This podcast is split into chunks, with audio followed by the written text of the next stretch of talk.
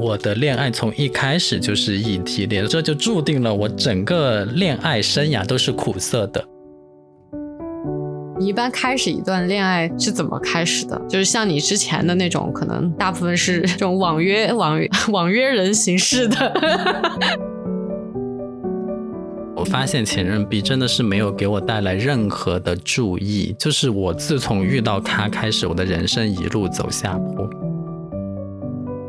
在一段关系里面，太过于焦虑了，太过于依赖这个人了，太过于要安全感这件事情了，其实是对于感情的健康良性发展是有不利的。比较舒服的状态，不是说这两个人一定要性格一致，而是这两个人的 agenda 要一致。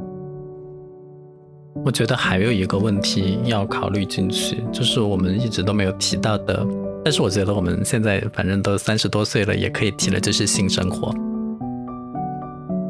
欢迎大家来到万物有事，我是弯弯，我是悠悠。悠悠，我们这集要聊什么？我觉得你今天这个话题，你应该是很很想要，就是迫不及待的倾诉的吧？所以今天我们要聊的是我们的。恋爱经历，大家是不是很感兴趣呢？啊，A K A 前任，就大家都是有前任的人。今天主要是想要跟大家分享一下，到底这些前任教给了我们什么呢？哈，万一我是母胎单身呢？那就。讲前任的缺失对你的人生有没有什么影响？哇，这样我都可以掰得回来啊！可以的。好了好了，我有前任，我有前任。那但是嗯，好吧。我其实想问的是，你怎么定义一个人是前任？因为我也有一些短暂交往的那种，算前任吗？我倒不一定是定义那种，就是啊，那露水姻缘就呃不是姻缘啊，露水情缘那种，肯定对我来说是不算的啦。呃。我，但是我也不会硬性把它定义为，就是你一定要说啊，你是我的男朋友，你是我的女朋友，这样才算是我的前任。我觉得有一段时间，一定时间基础上面的交往，并且两个人有一些真心的置换，就是有一些就是感情呃深度的，我自己会主观的把它认为算是我的前任吧。嗯，所以你有多少个前任呢？我一只手数不过来，一只手我算一下啊，一只手有几根手指？就因为我 我反正我初恋大概是在十七岁的样子，那我现在我的年龄已经是十七岁的 double，所以我觉得在十七年间，一只手数不过来的前任数量算合理吧？嗯，算是吧。平均这么算来，几年一个？就，Hello，重要吗？因为我最长间隔有过四年啊，就是四年了都没有。四年空窗期吗？对。那你最长的一段有多久呢？嗯，不久，我没有超过两年的。我基本上有的我算进去的，呃，三四个月的我也算成前任的。我刚刚问你那个问题，就是问你那种一两周的算不算？应该不算吧。哎，我觉得如果是那种短暂的恋爱，我个人不会算进去了。我因为我觉得可能就算是某种 summer falling 那种，我不会算进去。嗯，就是 pleasure but not a relationship。我觉得其实对于就是所谓前任，我把它理解为就是 you are in a serious relationship 的这种关系吧，我们会这么去认为嘛？但是其实。很多时候，你不觉得中国人其实是跳过前面的 dating 的阶段，就直接进入了 serious relationship 的阶段？所以，其实某种意义上来说，你们是没有前期的这种互相磨合、互相了解，有可能这个寿命周期就 这段关系啊，寿命周期就不如你可能有过一段时间的 dating 阶段。你甚至在 dating 阶段接触到不同的人，你可能会有一些。比较啊，或者说理清楚自己，哎，我到底喜欢谁？谁对我来说可能更有在一起的这种价值？嗯，我觉得我其实会有一个仪式感的迷思，嗯，就是我要真的说出来，嗯，我们可以在一起吗？然后对方说 OK 之类的，然后才算是吧。当然，时间的考量也是一个方面，但是我觉得这个有个口头的。这种约定还挺重要的，口头的协议。对，然后我其实你刚刚说的什么那个考察这个人的这种前期的磨合，我觉得是我们不同年龄阶段会经历的不同的事情。就我十多二十岁的时候，呃，其实在看一个人，主要还是看一个，嗯，就是那种很表面上的感觉。只有到我们现在三十多岁这个年龄，假如说我还要再去投入一段关系的话，那么我会考察我跟他这个人在一个长远的看来，我们是不是很合适？所以我觉得是不同的阶段。嗯，你说的非常对。我觉得在我们十多二十岁的时候，那个时候真的是好容易心动啊，就是你真的是在看感觉，甚至有些时候就是哎，这个人走过你。刚好是夏天，刚好有一阵微风吹过，然后他身上的某一种香气吸引了你，都会让你增加对于这个人的好感或者说感觉。然后到达一定的这个浓度之后，可能你就会觉得啊，完了，我心动了，我要跳入一段就是呃毫不犹豫的这种恋爱 里面去了。就是真的年轻的时候很容易陷入这个所谓的恋爱的这个状态。那你说那段那段关系就不算？恋爱吗？他就不算你的前任吗？我觉得看个人定义吧。我其实年轻的时候反而还没有那种像我工作之后有几段比较短的，就是我觉得越早的时候反而还没有那些。但早的时候你不会觉得吗？就是我觉得学我学生时期的恋爱啊，就是。可能啊，就是你觉得经历了哦，整个人两个人相识，可能有一点小暧昧，然后到两个人正式在一起，到两个人可能一开始很腻在一起，天天一起吃饭，然后干嘛一起逛，甚至有什么初吻啊各种的事情，然后后续开始有抓马了，然后两个人。可能分开这样，你感觉经历了好多好多，跟这个人有过山盟海誓，有过一些一切的恋爱经历，就最后倒倒过头来，你现在想想那段时间，哎，好像我跟他在一起才两个月啊，就会有就会有这样的这种感觉。我觉得时间。就小时候的这个时间真的是很主观的事情，就你自己感觉你你俩经历了非常非常多，但其实真的没有多长时间。而且那个时候基本上都是和同学，特别有很多朝夕相处的时光。你像后来工作中谈的恋爱，有的时候，嗯，都不是每天能见到的，有的时候出差或者怎么样，两个人异地更是一两个月见不到。所以，嗯，也许美好的时光总是。就是早的时候比较好，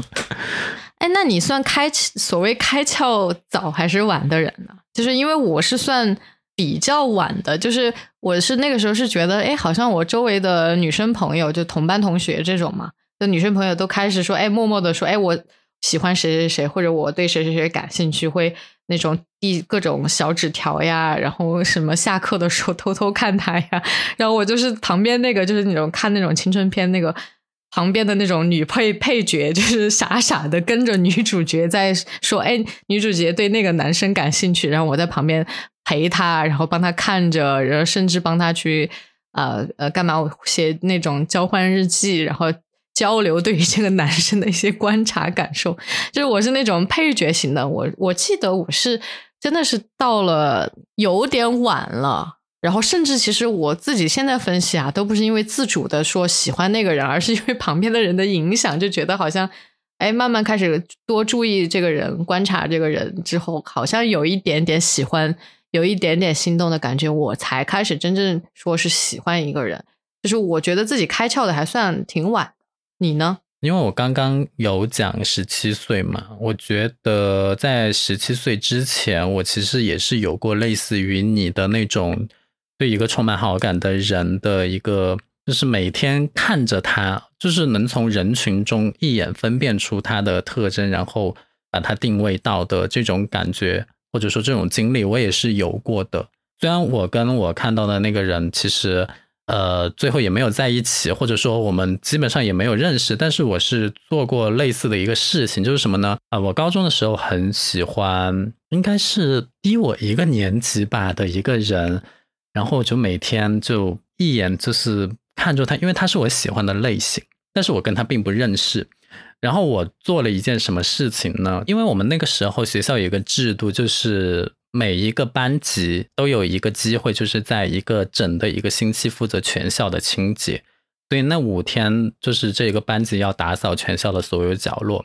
然后我知道那个星期是他们班在打扫，我就问打扫的同学：“哎，你们班那个就是他有一个明显的特征。”然后我就说：“哎，那个特征的人叫什么名字呢？”然后就打听到了这个名字。但其实当时也不是我打听的，因为我比较害羞，是我的一个同学，他看着我每天都在那边发花痴，他就是出于一种助人为乐的心态，就帮我打听到那个人的名字。但我觉得其实名字还挺重要的，因为。我一旦知道了名字，我就印象深刻，就从此有目标了，不会忘记。对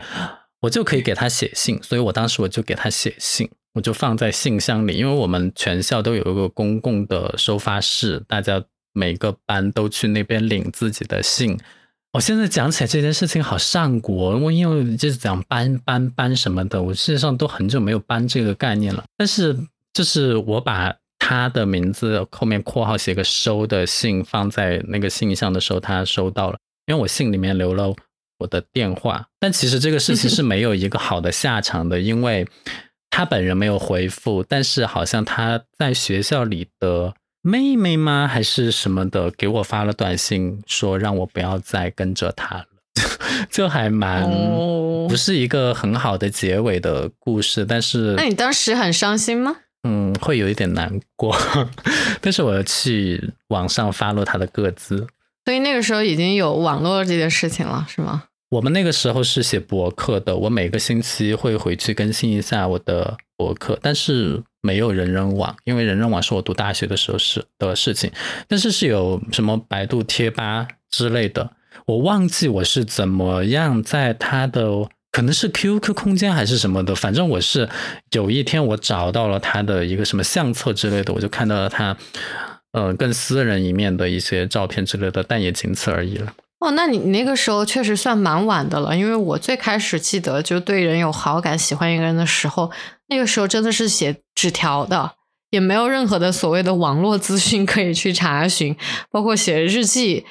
呃，都是写的是这种手写的，就一个本子上面，就是你每天可能去写一些东西，然后你有那种交换日记的话，你就会给到另外那个人，然后那个人写完了之后，然后再返还给你，那就一人写一天这种。我我记得应该是比较高中时期了，才会开始有网络这件事情了，所以嗯，那个时候我应该是还在。初中阶段吧，所以那个人其实是这个样子的。我觉得我现在回想起来，呃，我觉得他不算我真正的这个所谓的前任，但是我觉得算是我一段嗯最早的感情深度连接式的这种感情关系的启蒙吧。因为我记得那个时候，其实我们俩完全没有任何的所谓的这种肢体接触也好，或者说甚至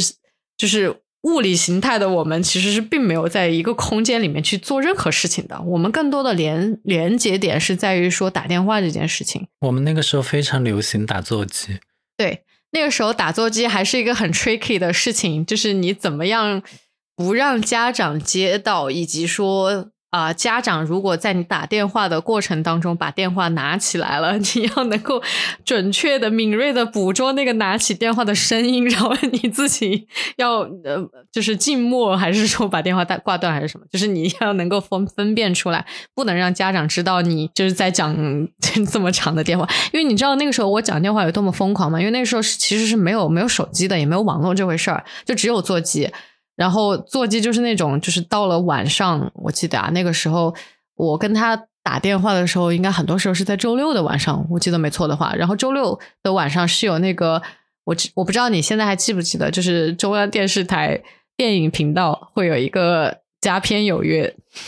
的这么一烂一档节目，然后那个时候就是我可能除了买盗版碟之外，就是可能看电影或者说认识电影这回事儿很重要的一个途径。然后我们基本上都是约在我忘了，好像是佳片有约之后啊开始打电话，然后打着打着真的是会打到凌，就是凌晨很晚，或者说甚至到有点早上的清晨的这种时间段。然后打电话的时候讲什么呢？我现在其实不是有特别强的印象了，但是我记得。我从这段关系里面，可能比你说学会的东西也好，或者增长的人生体验也好，就是跟一个人那么深度的去讲，可能对于电影啊，或者对于音乐的一些，就是啊很感性的这种分享。就我记得我们聊的最多的应该是这一类的话题，就是会聊说刚刚的佳片有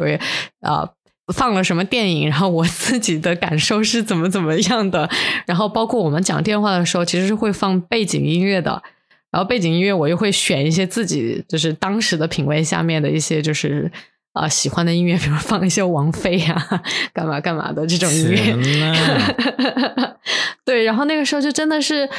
啊。就连夜连夜的打电话，然后这个对我来说真的就是我最早对于这种深度关系、亲密关系的认识了。就是我们是完全没有任何的身体接触，纯粹是只是靠对于自己喜爱东西的这个交流啊，在维持那个深度的这个连接。所以我觉得，其实某种意义上算是启蒙了我对于亲密关系的某种认识吧。就到今天为止来说，我觉得能够跟我聊天。然后深度意义上的去聊自己的这种可能感受也好，喜欢的东西也好，一些共同的一些认知也好，对我来说都是一段感情关系当中，嗯，我可以就是说是最重要的东西。我没有这种类似的体验诶，虽然我初中的时候也会打电话，但更多的是聊闲龙门阵的那种，而不是和一个人产生。情绪上的连接，而且还放什么 BGM，这种真的是好做作，但是 还让人蛮羡慕的。但是那个时候不是学校都在打击早恋吗？你做这种事情的时候，你没有一种禁忌感或者负罪感吗？我唯一的禁忌感就是不要让父母发现我讲了这么久的电话，其他的其实其实都还好了，因为那种就是跟一个人深度连接的感觉是很容易让你陷进去的，就是你当下会觉得哇，可能那种荷尔蒙的这种冲击也好，因为毕竟是来自就是异性异性的这种深度连接嘛，就还跟同性好友不太一样，就又有这种荷尔蒙的冲击，然后又加上这种人与人之间的这种很很亲密的这种沟通。我觉得真的是就是非常绝无仅有的体验吧，对我来说，嗯，导致影响了我后期很多的这种感情关系。我其实算是网恋最早的一批人，就是，嗯，我记得我的初恋，我就是在互联网上认识的，呃，很巧的是，他刚好也是我们是一个学校的校友。我那个时候是高二升高三的暑假，但是他去重庆读书了，所以我我的恋爱从一开始就是异地恋，这就注定了我整个恋爱生涯都是苦涩的啊！你说第一段的感情就是这种异地恋，所以影响了影响了你后面是吗？对，而且我还记得我们是暑假的时候见面，然后就分开，呃，但见面的时候我们有一起出去。当地附近的一个山里面，短短的近郊游了一下，用现在流行的话来讲，就叫微度假。然后就他就回重庆，然后我就留在成都，到国庆节又见了第二次，然后就分手了。这很短啊，所以对你来说还算是还算是一段比较精神式的这种恋爱，对吗？就。就感觉就就奠定了我之后的情路就很坎坷，异地加时间段，因为我从第一段我就开始这样，所以我人生当中第一段感情的选择还是蛮重要的，感觉都影响了我们俩可能后续的这个恋爱经历。嗯，我突然有个问题，就是你有没有那种就是当时感觉很好，事后不想承认的关系？就啊，我怎么和这个人在一起过？不能说完全没有。可能有一点点吧，但是我其实对于感情来说，我不是一个特别容易去后悔。就是说，你倒过来去看，说，哎，好像这个人我完全不值得，或者，哎呀，怎么跟一个这么……呃，四川话矬的人 在一起了，我我还好啦，就是因为我觉得每一段我至少都有获得一些什么东西，不一定是什么，肯定不是什么物质啊，就是一定的情情绪价值也好，或者说感情经历也好，或者说真的你从这个人身上习得了一些好的习惯，或者说观念的继承也好，就是你总是能获得一些什么的，所以我不会特别说后悔某一段。当然，你说我现在回想起来看每一个所谓的前任呢？啊有谁？我可能现在站在此时此刻去想，说我那个时候如果没有跟他在一起，会不会可能会有一些更好的、更新鲜的别的 体验呢？嗯，是有的。因为我嗯，其实恋爱都很短。然后确实，我刚刚为什么提那个问题，是因为呃，我确实也有过，就是到后来分手之后，当然分手的原因是我觉得我进步了，但是我觉得那个人还停留在原地，甚至是退步。说白了，就是我觉得他配不上我了，然后我就分手，然后我就不想太去承认这段关系。但肯定中间应该还有一些其他的原因，就是分手之后他也做了一些行为让我觉得不认可，所以就更加深了对这个人的厌恶。所以我觉得大家这个也是看运气吧，有的人运气好，有的人像我就，我觉得我可能我可能没有这种。这种体验在于说，我是一个忘性特别大的人，就是我只会记得一段关系里面，我觉得我获得的东西也好，或者说一些高峰体验也好，怎么开始的，怎么结束的，可能稍微记得一点之外，别的可能我很快就忘记了，甚至我都在日常里面，我当然谁没事儿会去回回，就是回忆一下自己的前任啊。如果你已经早就放下这件事情了的话，就我不会去想他了，所以。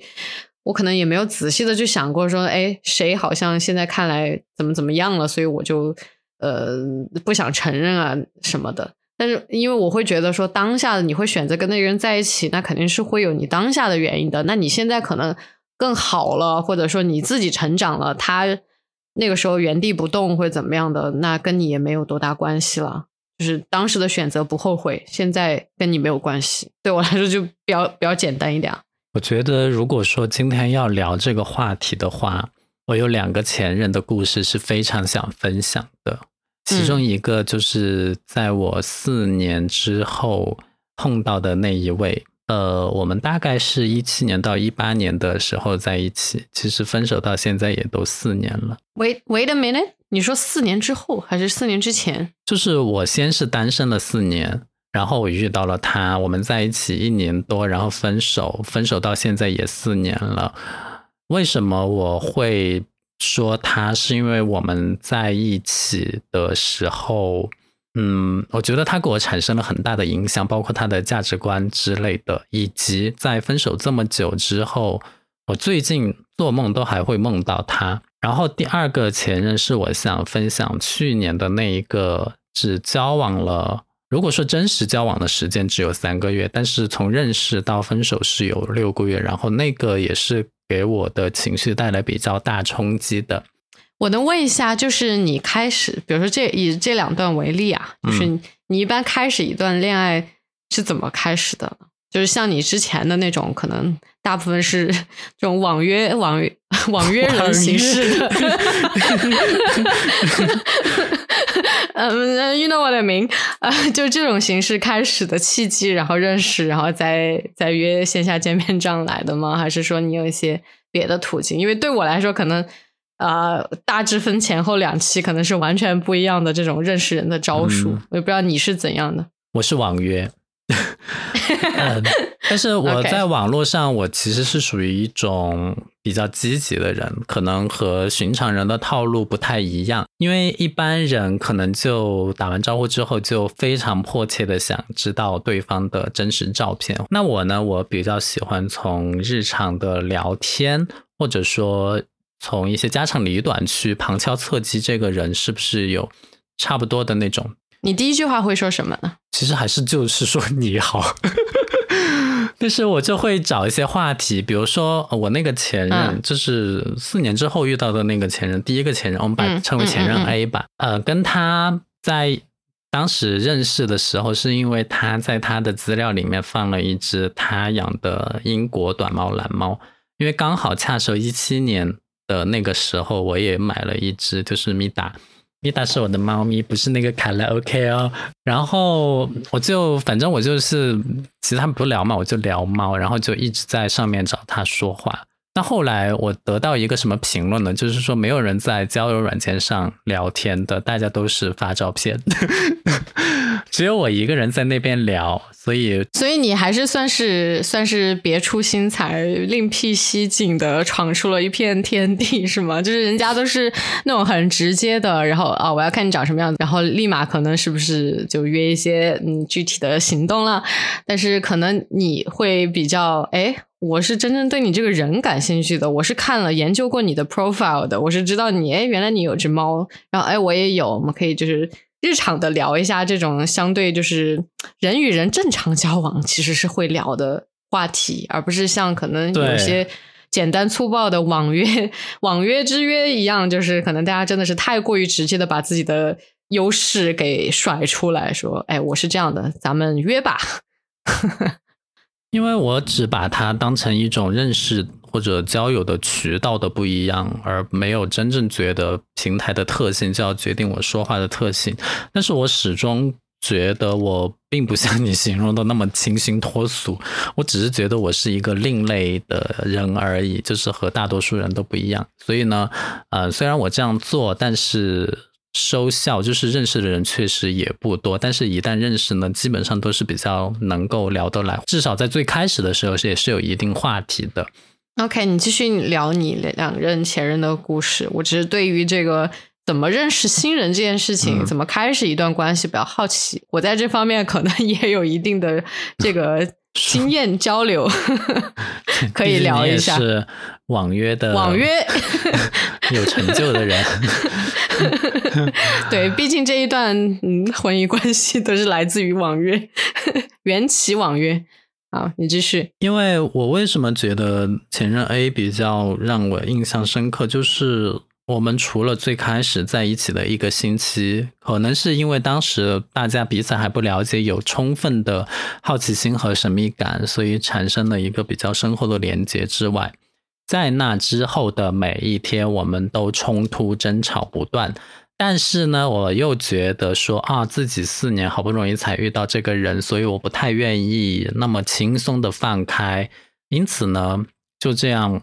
磕磕绊绊，在一年多，最后还是在一种绝望中放了手。简单来说是这样。然后中间我就发现，我为什么非要强调四年？这个原因是因为在此之前，我的。恋爱感受都是非常的凭自己的感觉为主，就是我不太会迁就对方，一般都是对方来迁就我。加上我的前任 A 又是外地到成都来的，他是广州过来的，所以他有一个嗯乡土文化的不同，再加上本身他的一个性格和价值观，加上男方比较 business 的那种头脑，就不会那么的拖泥带水。所以，对于我这种就比较纠结，然后心思比较细腻的人来说呢，我们会有一种天然的冲突。我 这样说你明白吗？你知道我在说什么吗？但是你描述的这种所谓性格上面的差异，包括是什么心思细腻的这个程度的差异，我相信很多的情侣都会在这种上面，呃，这种这种差异性上面遇到同样的这个案例。但是我倒不觉得就是一定有这种差异。就不能就是两个人和平的这个相处，倒不觉得一定是这么严厉的这种画上等号的这种关系。我觉得更多可能是在于说两个人确实在性格上面是有差异的，因为你绝不可能，我觉得很难得哈。不先先不说是不是绝不可能，就你找到一个跟你性格属性上面完全一模一样的人，我觉得真是很难的。包括我跟我现在的生活伴侣，我觉得其实我们俩现在就找到一个比较和谐的这个相处之道。但我们俩的性格，你说。是一模一样的吗？肯定不是。他在生活上面的细节上面，可能比我是一个非更加锱铢必较的一个人。我更多可能是一个比较呃心思没那么细腻，在这种事情上啊，就比较心比较大的人。但是这样完全生活习惯或者说思维方式习惯不一样的人，也是能找到一些就是和平相处之道的。关键点，我觉得不在于说一定是性格不同，就一定会引起这种结果上面的不好。我觉得。有一点是对于我来说是需要改进的，就是我基本的性格特征，就是我发现至少在那个时期，我是一个焦虑型依恋的人。这个，嗯嗯，大概就是心理学上的四种依恋类型中，我比较不喜欢的一种，就是简而言之，就是非常没有安全感，就天天都在怀疑他爱不爱我。然后他做这个事情是不是就对我有意见了？然后也缺乏很直接的沟通，加之我的前任 A 他不是一个脾气很好的人，我也不想我说句话他就生气，所以到后来我为了让他不生气，我就可以做到完全不跟他讲话，我们两个就一前一后在街上走着可以不说话的那种，就这样其实也很没有意思，但是发展到后来就是这样。这种是比较消极的在处理一种矛盾的方式了。但是我想问的是，你觉得你这种焦虑型的依恋？呃，人格这种人格是来自于他会给你，因为他的这种性格会加强你的这种属性吗？还是说你觉得你天生在感情关系里面就有一点这种属性在里面？我觉得我是天生就有一点这个的，就是如果呃，因为我其实是有这个缺陷，而且我不回避来承认这一点。呃，说起来，我如果这样说，可能感觉像我在怪他。但是我想说，如果说他当时知道我这个特点，然后给一些针对性的嗯关心，那么我觉得可能情况会好很多。事实上，我好像是有一次给他说过这个问题，但是他的反馈就是说，他觉得这样很麻烦，他不想。每天工作完了之后，还要来关心另外一个人的情绪。但这个我觉得，我想提一下，就是啊，之前看过一个数据调研，可能是某一个我不知道啊，是某一个投资机构还是什么给出来的，就在一些大型的，甚至不那么大型的这种创业型企业里面的离婚率有多高这件事情。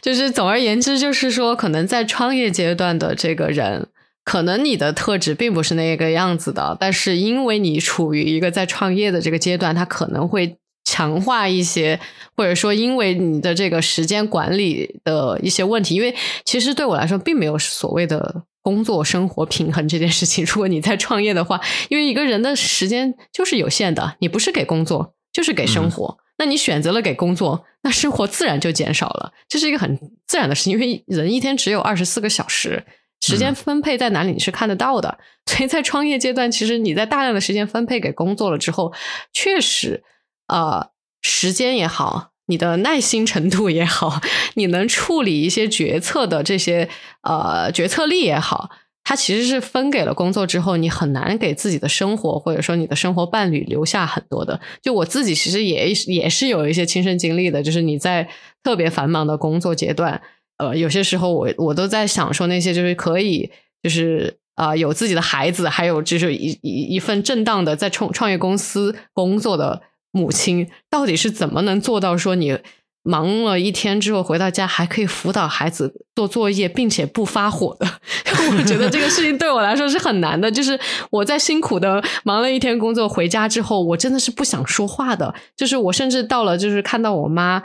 呃，可能给了给我留了饭什么的，我都会觉得啊，我不想跟他说话，我不想在这件事情上面产生任何的交流，我只想快速把饭吃完，然后跑进我自己的房间，然后有一点自己的时间，就真的是会到这种程度。所以我不是为了创业者开脱哈，我只是 说一下可能会有这样的这个情况啊。你你继续，就回到刚刚那个话题，说你觉得你在提到自己有这样的一些依恋性人格的时候，其实对方。是可以，如果他想要主动性的去帮助你解决这个问题，或者说缓解你这个问题，他其实是可以做一些事情的。比如说哈，在一些事情上面给足你安全感，让你其实并没有这种啊所谓的焦虑依恋型的一些行为跟反应之后，可能长期以后有可能这个这个事情是可以被啊减缓，甚至被纠正的。因为我们还是觉得说你在一段关系里面太过于焦虑了，太过于依赖这个人了，太过于要安全感这件事情了，其实是对于。感情的健康良性发展是有不利的，所以可能你当时在找他 要这个东西，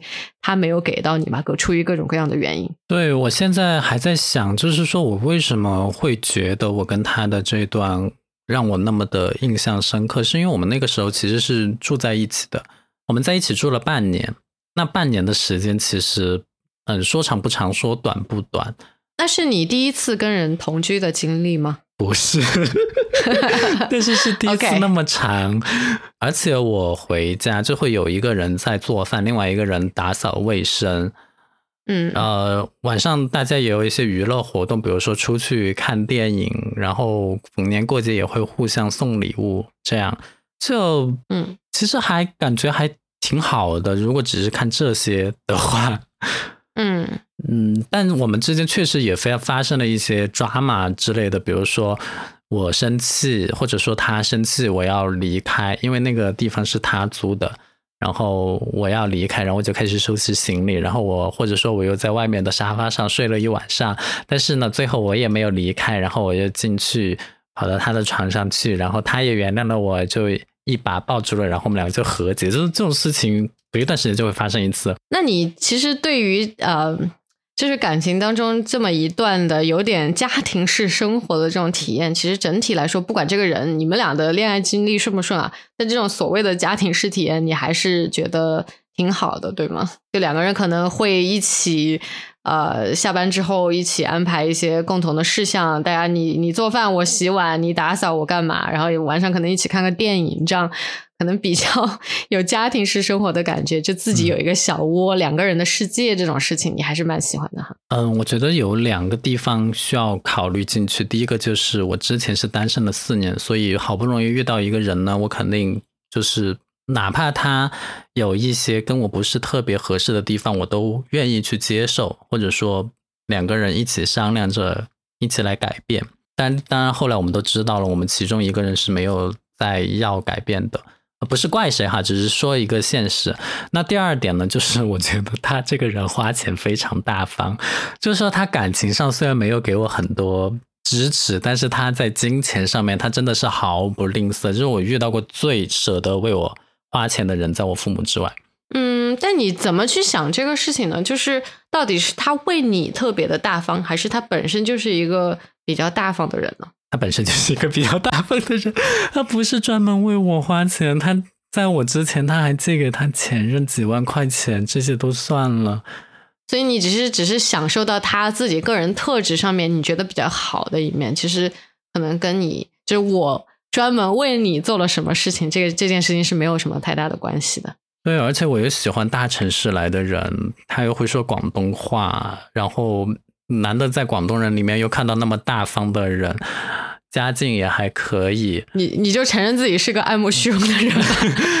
就我有的时候我也会考虑一些外在条件，现实因素。对，就像我最近不是认识一个人吗？我不是说任何农村不好的意思，但是他就是 告诉我说他家里在农村，我就觉得 maybe 不是很合适，因为我们聊的话题就会有一点点偏差。我我我我，如果说大家能聊到一起，我觉得当然是 OK，没有任何的问题。但是因为他那一天回老家，我就说可不可以把你家拍给我看一下？就我本意是想了解他的成长环境，但是他拒绝。我不知道他是基于什么原因拒绝，但是他拒绝了，所以我就觉得，嗯，没事，不要冒这种险。我自己其实觉得啊，我们可能所谓传统的这个观念啊，就是父母观念，什么很古早的，就是门当户对这几个字。其实，在某种意义，我觉得从现代意义上看来说，你换一个更现代的词汇，就是说这个人跟你在不在一个同温层。我是这么理解的，就是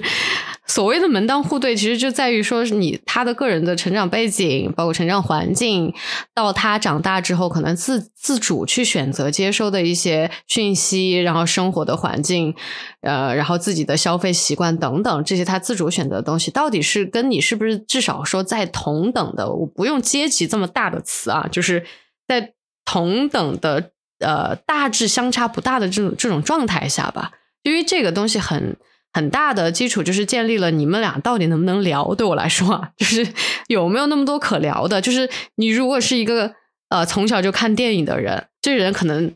我我举个夸张点的例子啊，他连电影都没看过，那你你这这样完全不同的两个人，你是我无法真正的能够去做相处，或者说能够呃聊到一块去的。对我来说，所以。所谓的门当户对，我觉得现更现代的意义就是，呃，刚刚说的，就是你的成长环境，你现在所选择的这个环境是否能大致跟这个人是能够匹配的，能够一致的，至少是两个人有共同的覆盖面的一些东西。嗯，我觉得还有一个问题要考虑进去，就是我们一直都没有提到的。但是我觉得我们现在反正都三十多岁了，也可以提了，就是性生活。嗯哼，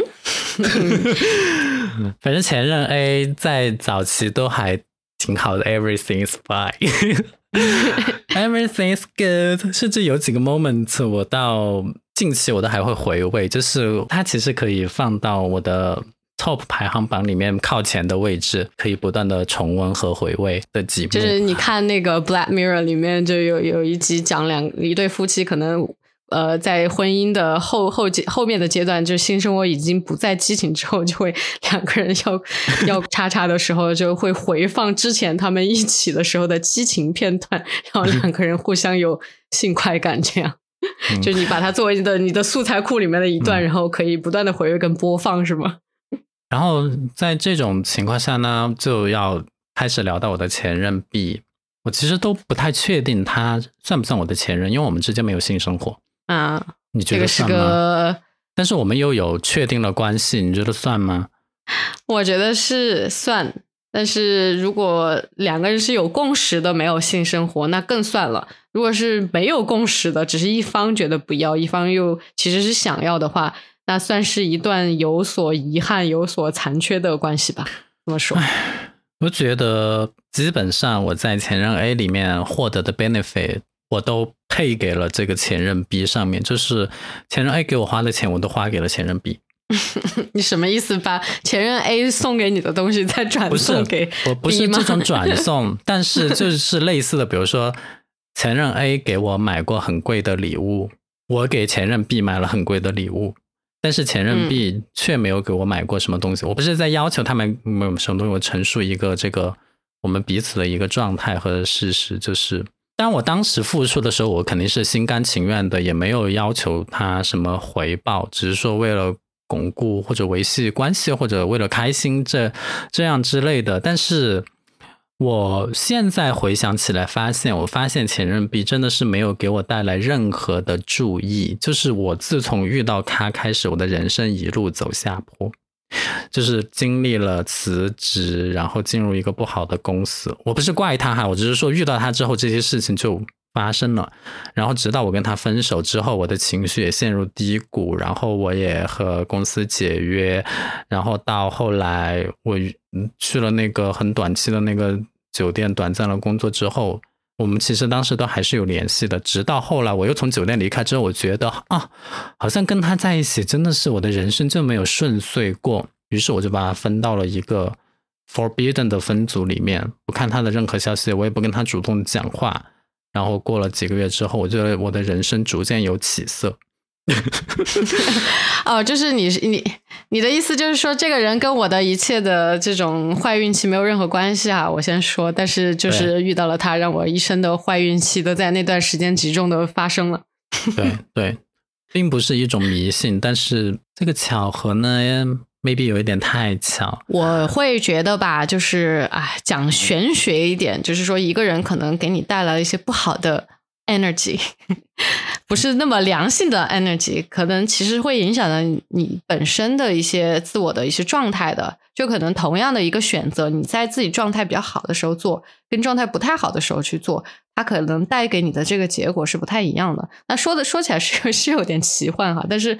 我是有点相信气场这件事情的，就是你一个人整体的这种良好的、健康的、美好的状态，跟你这种就是比较 emo 的这种不太健康的这种状态，其实是对于人呃你自身以及你周围的人、你周围的环境的影响，我觉得是看得到的。事实上，我在最开始的时候确实是非常喜欢前任 B，就那种喜欢，就我觉得这个人好像就是。天然是我喜欢的那种类型，他的性格、他的长相、他的各种、他的喜好，跟我那种契合度，我都觉得非常的舒适。然后我们也有，现在看来有点奇怪，但是就是有聊不完的话题或者怎么样。但是因为他家也是在成都的，所以我们没有办法住在一起，因为他要回家，父母也管 管的比较严。感觉听上去是你们是经了一段比较就是年轻时期的更早一点啊，年轻时期的这种谈恋爱的这种感觉，就甚至都是没有身体接触的这种，这真的很奇怪。我就觉得，我我我我我我其实当时才分手的时候，我非常的难过，但是我现在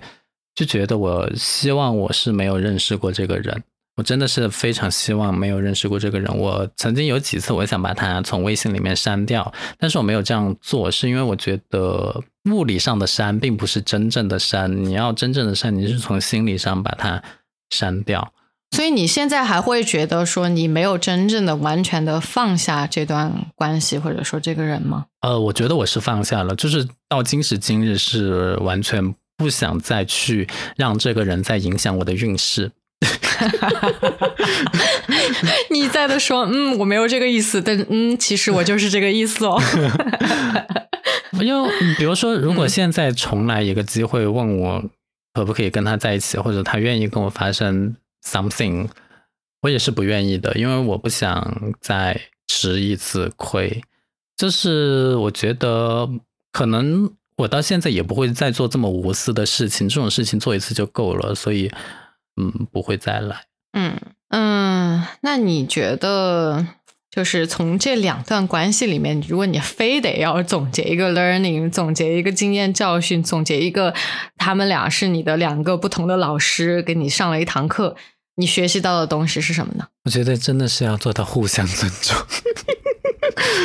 就是互相了解，就是你们确实是要先了解、发掘彼此的不同，然后互相尊重，最后再找到相同的一面，然后共存下去。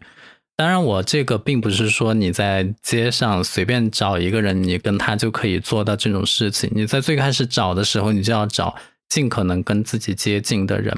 以前我们说什么两个人在一起性格要互补比较好，其实不是的，性格不一样，真的在很多事情上会产生非常多的问题。相反，两个人如果性格都一样的话，反而在一起会相对舒适一点。所以我觉得尽可能找相同的人，然后摊开来说，要有很真诚的沟通，然后直面一些问题。然后还有一个经验就是说，遇到不合适或者对方有一些苗头的时候，你不要觉得可以再试一下，立刻就收手。听我的准没错，因为我这个人，我是什么人呢？我就是那种小时候刮奖刮开“谢”字的时候，我都还不会松手，我要把“谢谢惠顾”四个字全部刮完，我才会停止刮那个奖的那种。我这种非常的不好，就是不一定非要把关系搞到最后完全覆水难收的境地才停下来，这样是非常不好的。要还是要留留有余地，但是我觉得前提就是还是要两个人要基本相同，要互相欣赏，这个是一个大前提。我觉得你绝大部分你说的我是完全同意的，而且这些经验教训真的只有像我们这样的熟男熟女，到了一定的年龄阶段，有了过一定的这个恋爱经历之后，真的是才可以总结得出来的，而且是真心总结出来。因为这些道理，我相信我们在可能早期都是听过的，就是人生道理，就是那又是那句话，人生道理无外乎就那几条。就是你这些道理可能是听过的，但是真正你有切实的这个体会，并且从自身的这个体验出发，你自己去把它总结出来，那那个是对自己完全不一样的这个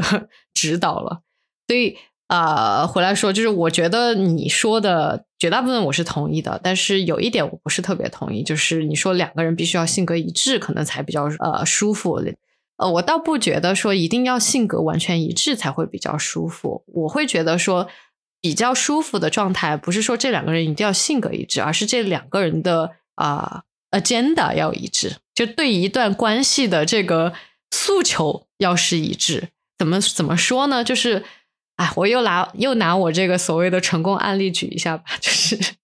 跳过我中间无数不成功的案例，举一下我现在最近的，就是我跟我的生活伴侣的这段关系。就是在最早的时候，我们俩是怎么样去做到同频这一件事情的？当然，我们有我们的共同点，有很多共同的话题，共同的这个兴趣爱好，然后共同的这些好奇点，或者共同的这种就是想要不断学习、不断成长的这些点，都是我非常欣赏的。但是，我们俩为什么一开始就走的这么顺？我觉得很大的一点就是在于说，我们在感情还没有萌芽的初期。其实两个人就是以一种比较认真的态度在对待这段感情的，不是说不认真一定不好啊，就有些关系可能就是 玩玩而已，这种也是没问题的啦。但是你一定要保证说你在开始一段关系的时候，你们两个人的对于这段关系的诉求或者说目的目标是一致的。那我跟他当下可能目标都是说我们呃，两个人想要深入的去了解对方，了解了对方之后，我们去判断说这个人到底我要跟他产生一段什么样的关系，有可能就是一个露水相逢、江湖再见的关系，也有可能是一段就是我觉得哎，大家嗯。好好的就是异地的这么精神恋爱一下的关系，也有可能是走到像我们今天就是不顾一切艰难险阻，就是两个人一定要在物理状态下要在一起，甚至用了结婚作为手段，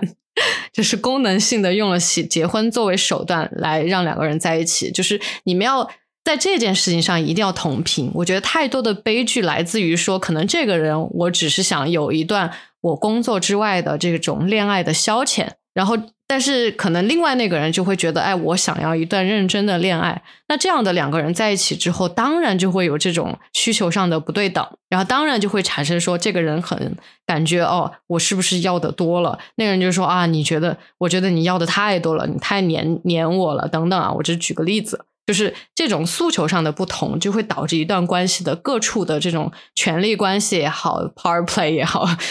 或者说这种需求的不对等，从而导致一个看似不那么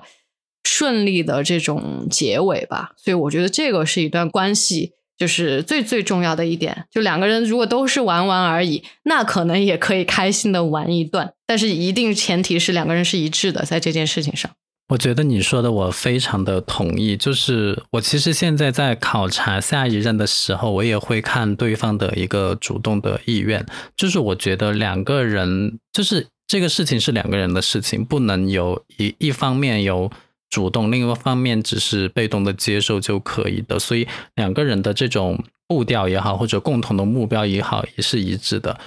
我最近认识的那个人，就是每次都是我去找他。就是我，当然我我找他，我觉得也没有什么问题。但是我觉得每次都是我找你，你都不找我的话，我就会觉得你对我，或者说对嗯，我们可能会发生的这个建立的这个关系是没有太在乎的。那我不想这个是演成我自己的独角独角戏。我就想，我我其实当时我还等了很多天，我就想说，啊，这个人会不会主动说一句话呢？没有。那既然这样的话，我就觉得，呃，从行动上就可以摆明这个人的意思，或者说他的 agenda、他的目标、他的意愿跟你是不一样的，所以这个时候就应该要放弃。但你知道吗？就是你知道，我们更年轻一点的时候，很喜欢去玩那种所谓的暧昧游戏，就是两个人，我也不说，你也不说，我们俩就互相猜，猜你到底今天对不对我感不感兴趣呢？哎，你今天有没有见别的人呢？你什么时候会开始喜欢上我呢？你到底对我的感情有多深呢？你到底想不想跟我？呃，耍朋友呢，就是两个人就是一直在玩这种猜谜的这种游戏，然后小时候会很享受这件事情，就是那种说不清楚的、不说明、不说透的这种暧昧关系。小时候很喜欢玩这种游戏，但是我现在其实比较大一些之后，我最最最欣赏的那种人，就是跟我的跟我在一起玩这个感情游戏的这个人啊，就不管你是玩家 player 也好，还是说就是。呃，我是要认真谈恋爱的也好，就是我最欣赏的一个特质是你的真实跟直接。就是 我觉得这一点来说，对于现代的人来说，特别是这种现代男女喜欢玩感情游戏人来说，是特别难能可贵的。就是我不想再通过你的行为去分析揣测你到底是怎么想的这件事情。呃，当然多多少少，我觉得感情里面要有一点这种东西，但你完全的只是用，哎，我今天。呃，来找找不着你，或者说，哎，我今天给你发一条信息，你是三十秒钟之内就回复了我，还是半天才回复我？来判断你这个人对我感不感兴趣？不要了，我不要了，就是我真的是不想再过这样的就是呃日子了，玩这种感情游戏了。就是我现在特别特别欣赏的是那种直球型的，就是。就是我要跟你在一起，我就直说我被你吸引了，我就直说，呃，不要让我猜谜，不要让我玩这种猜测的游戏的这种人，嗯。